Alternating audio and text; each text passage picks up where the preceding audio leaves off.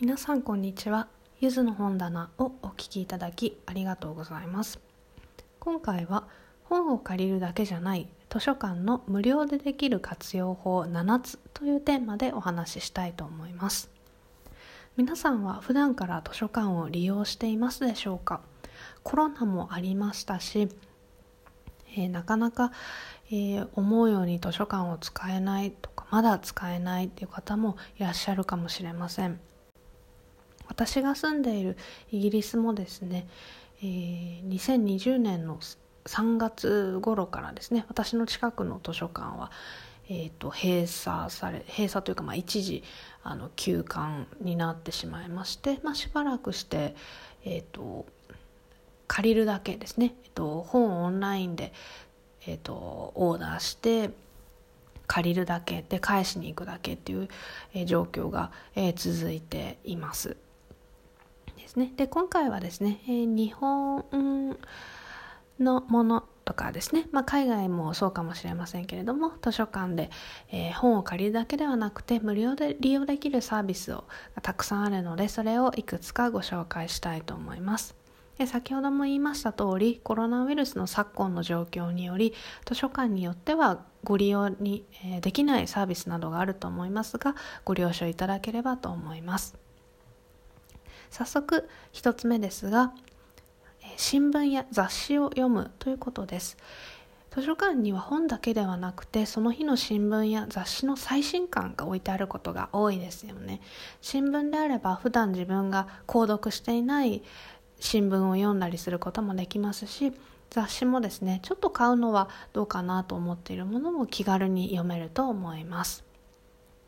続いて2つ目ですが、 CD、DVD を楽しむということです。書籍の他に CD や DVD を借りたりですね、オーディオスペースがあって、そこで鑑賞することもできる図書館もあると思います。今ではですね、なかなか手に入りにくい昔の CD などが置いてあったりすることもあります。続いて3つ目ですが、漫画を読むという点です。教育用のですね、例えば歴史の漫画とかだけではなくて、娯楽として楽しめる種類の漫画も図書館に置いてあることがありますよね。人気の作品はなかなか、読むのが難しいかもしれませんが、探してみる価値は大いにあると思います。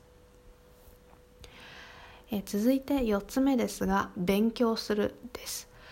小さい図書館ですとなかなか勉強や読書スペースっていうものはないかもしれませんけれども、ある程度の規模の図書館であればだいたい静かに過ごせるスペースがあると思います。夏場であれば涼しいですし、冬場であれば暖かい図書館を活用しないわけにはいかないですよね。ただ図書館によっては利用時間の制限があったりですとか、いろいろなルールもあることが多いので、そちらもぜひ確認の上利用してみてください。続いて5つ目ですが、図書館のイベントに参加するというものです。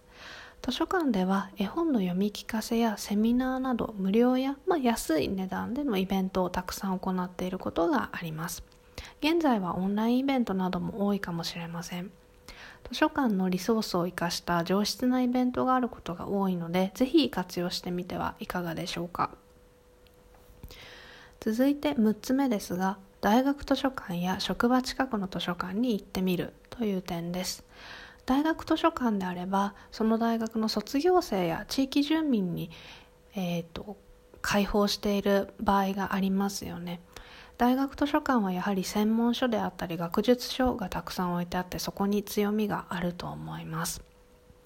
また職場近くの図書館などであれば、例えば、その区とかその市に、で働いている人であれば利用カードが作れるっていうことも多いですよね。そうするとやはり、出勤の場合に時間をいろいろとうまく使えたりするのではないかなと思います。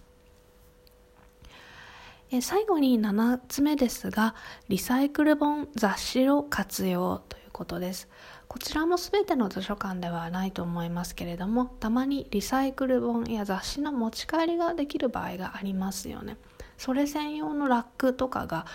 受付のカウンターだったり、出口出入り口の近くにあったりすることがありますので、ぜひ探してみてはいかがでしょうか。今回は以上となります。ぜひ素晴らしい図書館の、